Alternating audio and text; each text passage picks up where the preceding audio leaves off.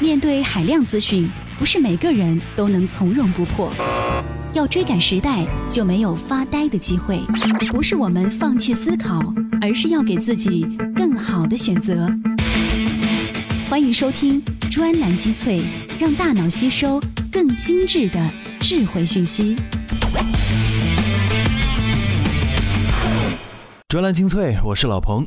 各位，受天气因素、雾霾深度以及老彭睡眠质量的影响，今天的专栏精粹只有三篇文章。但老彭可以负责任的说，这三篇文章一篇比一篇精彩。我们先说未来，再讲现在，最后是过去的时代。专栏精粹今日话题：怎样优雅地谈论诺贝尔文学奖？虚拟机器人凭啥拿七百万天价代言费？为什么说互联网用户都有病？专栏精粹为独立思考的经营者服务。怎样才能把专栏精粹牢牢掌控在你手中？首先，打开微信，点击右上角的加号，选择添加朋友，再选择公众号，然后在搜索框搜索“专栏精粹”。这样，您就能找到我们专栏精粹专有的微信公众号。关注之后，根据提示或回复任意文字，您就能牢牢抓住专栏精粹的尾巴。今天的一个话题，我们来说说虚拟偶像。在老彭的印象当中啊，虚拟偶像包括几种形式。首先呢，是像曾经欧洲的一个虚拟的音乐人，他是一个 DJ，叫做疯狂青蛙。或多或少，我们都在电台节目里面听过他的配乐，因为他经常被一些很嗨的节目用来做电乐。第二种形象呢，大多出现在日本，比如说在动画片里面《Macross Plus》，也就是《太空堡垒》后续的电影版，我们在其中就看到过第一个虚拟偶像，而日本人也发明出了一个叫做。初音未来的虚拟偶像，它完全是一个动画人物。但是随着技术的进步，这个动画人物呢，居然可以开现实世界当中的演唱会，还有不少人掏钱去看。而最近一次关于虚拟偶像的风云际会呢，就是微软推出的那个拥有非常甜美嗓音的虚拟助手小冰。虽然对于这个概念并不陌生。但是，虚拟偶像有一天突然成为了现实当中某一个商品的代言人，而且拿下了高昂的代言费用，这件事情还是对我们的心理产生了一定的冲击。难道未来世界离我们真的这么近吗？专栏文章：虚拟机器人凭啥拿七百万天价代言费？作者：网易科技频道高级编辑木南。前几天，在国内广告行业著名的金投赏峰会上，出现了一挺有意思的新闻，不是广告案例，也不是商业创意，而是一次竞标拍卖。主角是近来颇受关注的虚拟机器人小冰，在现场啊，小冰的开发者微软只用了简短的几分钟展示了这个虚拟机器人的营销价值，就吸引了不少品牌主的关注。最后，英语培训机构 EF 音符教育出价七百万元的天价拍下小冰的代言广告协议，未来一年内，小冰作为 EF 音符教育的品牌形象代言人，参与其全部广告市场活动。七百万元代言一。年是个什么概念？我查了一下，国内最大牌的一线明星基本就在这个价位，甚至更低。比如范爷范冰冰代言的诸多品牌，平均一年算下来是四百万到五百万。李冰冰、周迅、国际章也基本差不多这个价位。巩俐阿姨、大嘴姚晨以及赵薇，差不多都在两百万到三百万之间。这么算下来，小冰这货啊，已经堪比国内顶级代言费用了。虽然她的化身是个虚拟的萌妹子，但品牌商为啥会放着诸多明星不签，而去拍下小冰来做代言？这其中不少东西值得研究。首先，互联网经济与传统产业，当然也包括娱乐圈，早已经自然而然地发生碰撞。王菲、谢霆锋离婚，到跟谢霆锋复合，这么一八卦事件，就几乎创造了微博最高的转发和最热话题。但是，互联网更多的作为渠道方，为娱乐人物提供信息出口，真正与传统生成代言这种合作还是首次尝试。而 E.F 音符教育与微软小冰这种跨界品牌合作，除了初期引起的新闻效应外，后期的合作中会在社交网络上产生什么样的化学效应，值得关注。另外，娱乐明星在这么多年靠代言赚得盆满钵满，媒体的帮助是功不可没的。不过，也正因为媒体，尤其是微博这样的社交媒体，明星出门现在也基本没啥隐私可言。而小兵为代表的虚拟人物，几乎是很难有负面产生的，并且会随着热点新闻的产生而自行创造话题，形成讨论圈子，甚至充当主持人等。另外，其最近新上线的社交功能，帮着。单身男女在微博搞对象，也着实吸引了不少用户。这个意义上来说，品牌方要比请个有风险的明星安全很多。最后就是传统企业对科技公司技术的认可。我想，E.F. 音符教育除了看重小兵的社交媒体影响力之外，也会对小兵背后的微软品牌以及大数据必应搜索引擎更加认可。如果还有其他理由，就是奶茶妹妹当初曝光。为小兵的产品经理，可能也有加分项。在广告圈子，从业者都清楚利用人类的情绪变化，可以左右消费判断。通过与消费者有效交流，更容易达成售卖目的。而人工智能除了交流外，也将一定程度上改善广告投放的效果。这对传统企业的后续营销布局也有着积极的影响。事实上，人工智能虚拟形象渗透到现实世界，早已有成功的案例。在日本，二次元文化盛行，漫画产业影。响全球，而虚拟明星初音未来的成功，也印证了虚拟经济粉丝化的力量。具体来说，初音未来是一个数字化身，将它带回家之后，用户可以让其在电脑上演唱任何歌曲。这位虚拟歌星的设定不到二十岁，身高一米五七。资料显示，开发者会利用录制的其他歌星的声音合成初音未来演唱的歌曲，样本由单一的日语发音构成，串在一起形成完整的语句。在初期受到消费者认可之后，初音未来甚至还举办过几场演唱会，注意是真正的演唱会，并且还到了新加坡等地巡演。更让人意想不到的是，刻有初音未来形象的金属唱片甚至登上日本飞。船并发射升空，粉丝之狂热，估计开发商也很难预料。从初音未来的成功来看，微软小冰还有更多的想象空间。要知道，这个虚拟萌妹子还只是个不到半岁的孩子，并且在不断的大数据环境中学习升级。尽管经历了诸如微信封杀等坎坷，但找到了合适的载体，打响了人工智能代言等前哨后，后续的爆发力值得期待。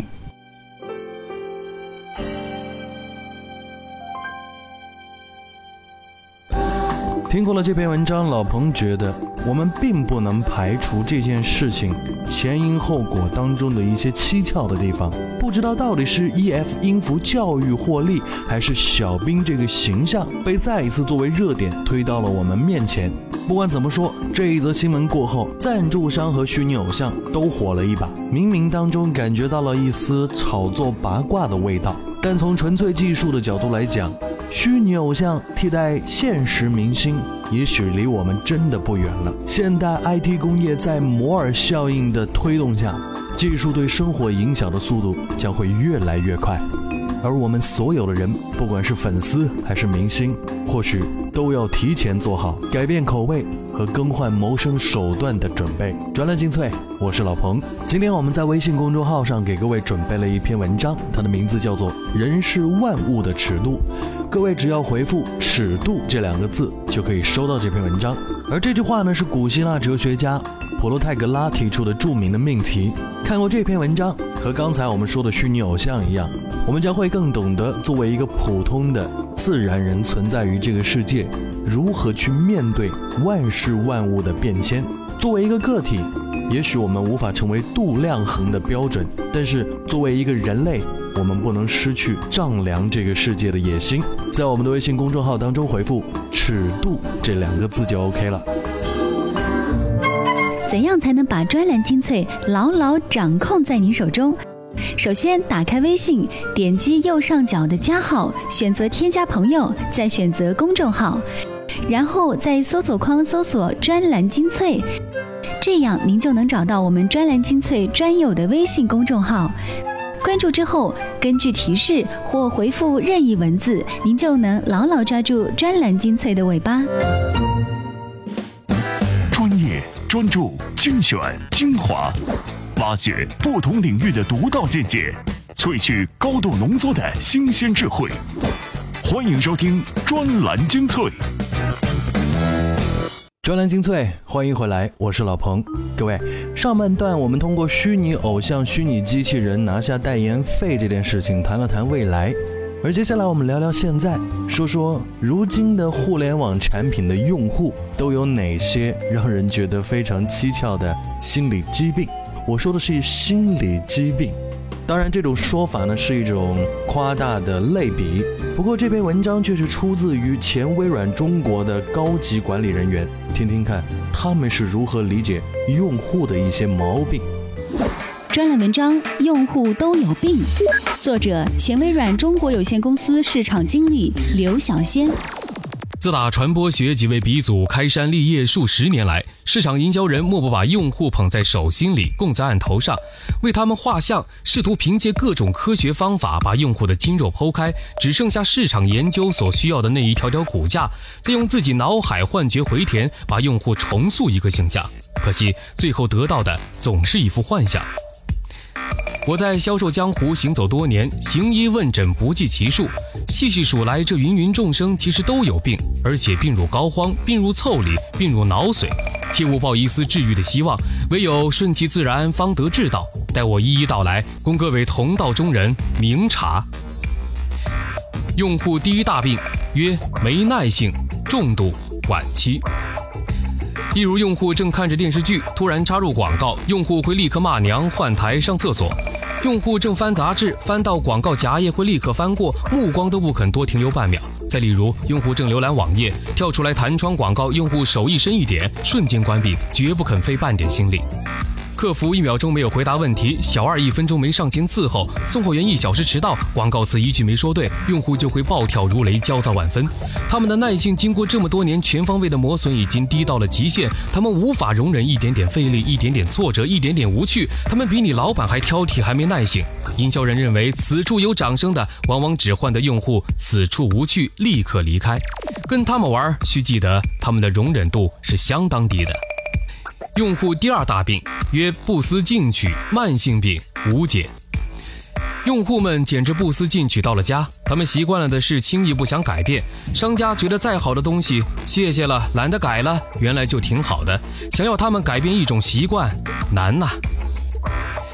用户第三大病曰嫉妒，急症无药可救。用户是一群极其善妒的人，别人有了而自己想要又没得到的东西，必须羡慕嫉妒恨。譬如姑娘看到一个比自己还美的姑娘拎着一个漂亮的包，那种心酸、心碎、心动产生的澎湃动力，足以使她花掉几个月的薪水换来一个更漂亮的包。用户第四大病曰无脑跟风，先天缺陷无解。你们千万不要相信用户是心思缜密、理性思考的人，即使他们自己这么认为，实际上他们潜意识做出的决定都是源自跟风。他们简单的脑海当中有一种执念：大家都说好的，那么一定好；大家都在用的，那么一定好用。跟他们说一句大家都在用，他们就跟中了魔咒一样，痴呆呆的下单、付款、收货，傻呵呵乐。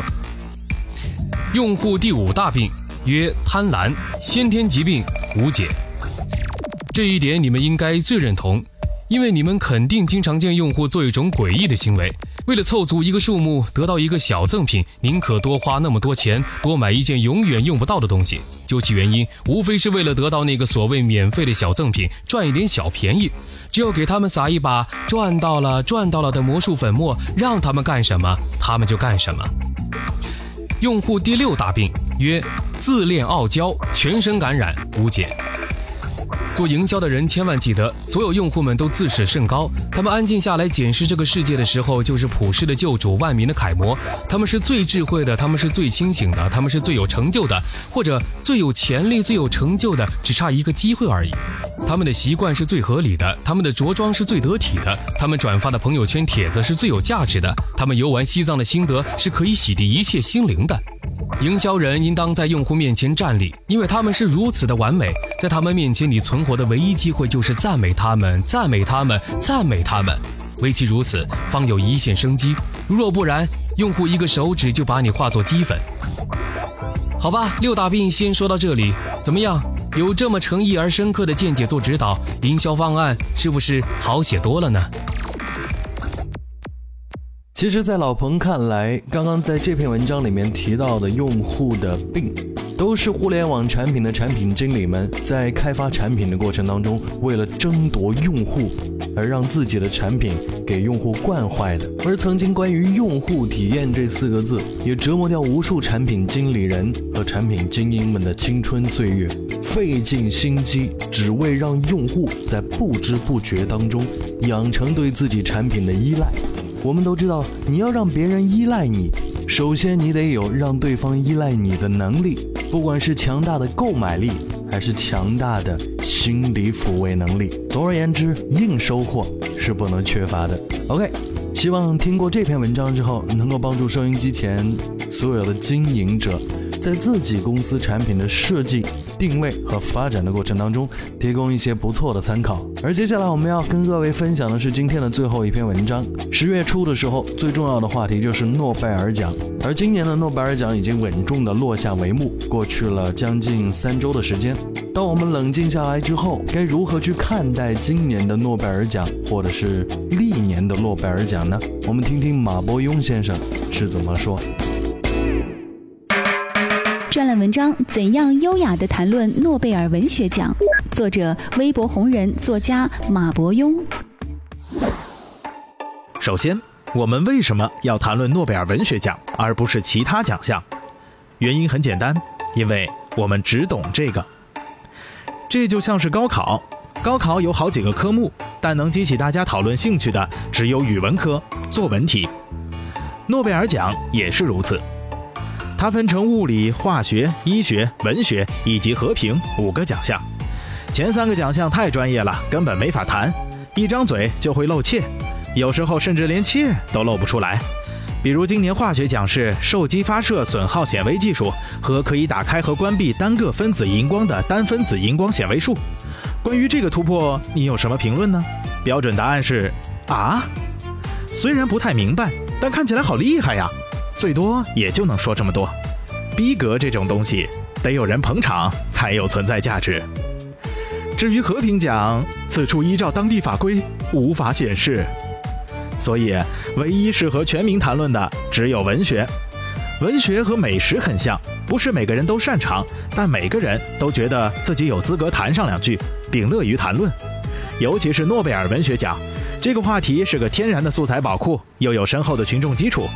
操作得当的话，可以刷出很高的逼格，让自己的内涵比实际厚上三倍。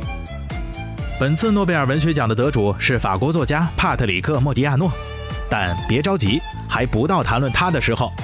首先啊，你要对村上春树又一次未能获奖表示惋惜，惋惜要把握好分寸，不能痛心疾首，那是商业小清新们才干的事情。态度要惋惜中带着淡然，要这样说。比起川端康成和大江健三郎等先辈来说，村上春树还显得不够厚重。但从他历年的作品里，我看到了成长和进化。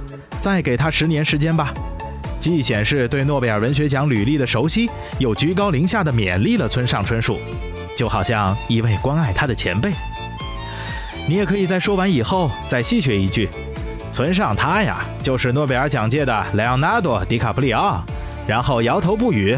摇动幅度不要超过三十度，以显示自己并不特别在意。好，接下来我们可以开始谈莫迪亚诺了。那么我们谈什么呢？也许我们该这样开始说：啊，帕特里克，他得奖了，很好，很好，这样你们也有机会领略到他的魅力了。既暗示了自己早就知道这位作家，也不显得咄咄逼人，有着开放的胸襟。由衷的为更多人能欣赏到他的作品而高兴。事实上，整个活动的要旨就是向人证明，我谈论莫迪亚诺不是赶诺贝尔奖的俗气热潮，而是早有眼光。接下来要特别小心，打开搜索引擎搜索莫迪亚诺，你可以轻而易举地看到关于他的大量资料。如果你只是谈论这些，并不能显示出优势，甚至还会被人嘲笑是现查资料装逼。尽管事实本就如此，但必须要尽量避免类似指责。一位作家自然要谈论他的作品，我们可以罗列他的一些作品，然后用一些空泛的书评式描述来表达自己的欣赏或批评。比如，暗电街的文笔方式十分特别，我至今仍无法忘怀。阅读凄凉的别墅和夜半撞车的体验截然不同，但两者同样充满张力和惊心动魄，让人眼倦仍无法平息。总之。重点在于不触及作品本身，尽量把听众的注意力吸引到那些精妙的比喻句里去。这样，只要背诵一些固定句式，可以应用到大部分作品身上。这可以唬住一部分人，可仍旧存在风险，很可能会被人挑战。我们需要细节，一些独一无二的细节，以证明在得奖之前，我们就对莫迪亚诺无比熟稔。可大热作品意味着大俗。挑选特别冷门的作品又显得有些做作。最关键的是，我们不可能在短时间内通读，也不愿意花费时间成本在这上面。这也没关系，可以谈谈莫迪亚诺作品的开头。任何一句平淡无奇的话，只要你说这是一部经典作品的开头，观众会自动脑补出它的魅力。对了，除了开头，莫迪亚诺还有一个好处，他曾经写过一个剧本，还拿了奥斯卡奖。这是一个绝妙的突破口。当我们谈论一个人，又要显得很高端时，一定不要用力的去谈及他的本身专业，要谈论他的其他成就，四两拨千斤。对莫迪亚诺也是如此。他的那部电影叫《Lagoon》旅行，导演是法国新浪潮著名人物路易马勒。这是他离开法国前的最后一部电影。这部电影的内容很简单。讲的是一个叫了 Gom Lucian 的法国农民孩子，在纳粹占领期间，本来打算参加反抗军，结果阴差阳错为纳粹服务，乐此不疲，可又偏偏爱上一个犹太女孩，被迫面临矛盾抉择。OK，了解到这里也就差不多了。不过毕竟莫迪亚诺不是莫言，攀亲认熟难度很高，谈论往往点到为止，不会持续太久。你可以用一个适用于任何一届诺贝尔奖的高规格结尾来结束这次谈话。嗨，怎么说呢？诺贝尔文学奖就是个奖罢了，它取代不了文学本身。作品因为得奖才获得关注，这也算是这个物质和娱乐至上时代的悲哀吧。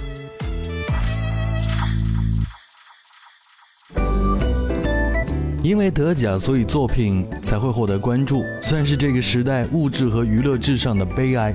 这是马先生的最后一句话，而老彭却想说，这正是这个时代的特点。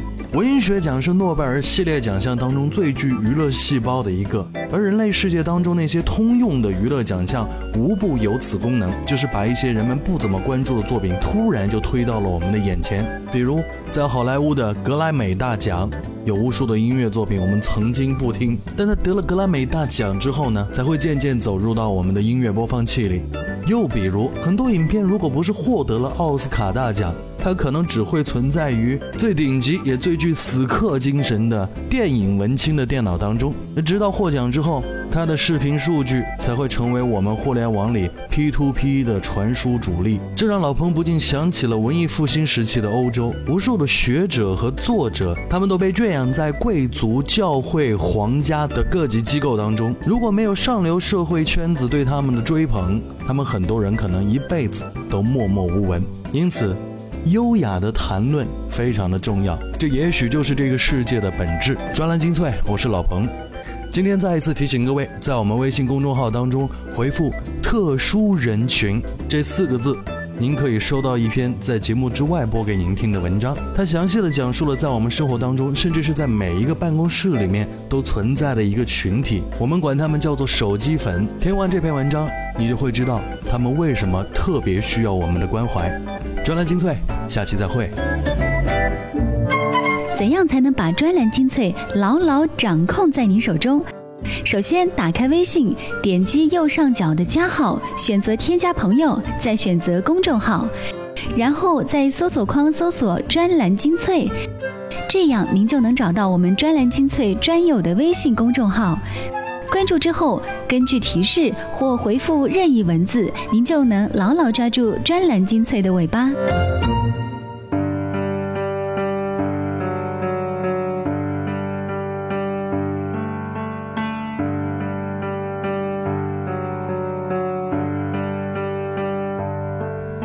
冷咖啡离开了杯垫我忍住的情绪在很后面。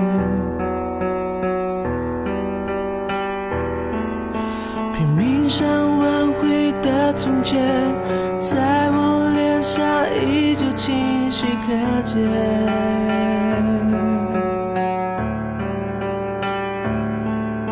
最美的不是下雨天是曾与你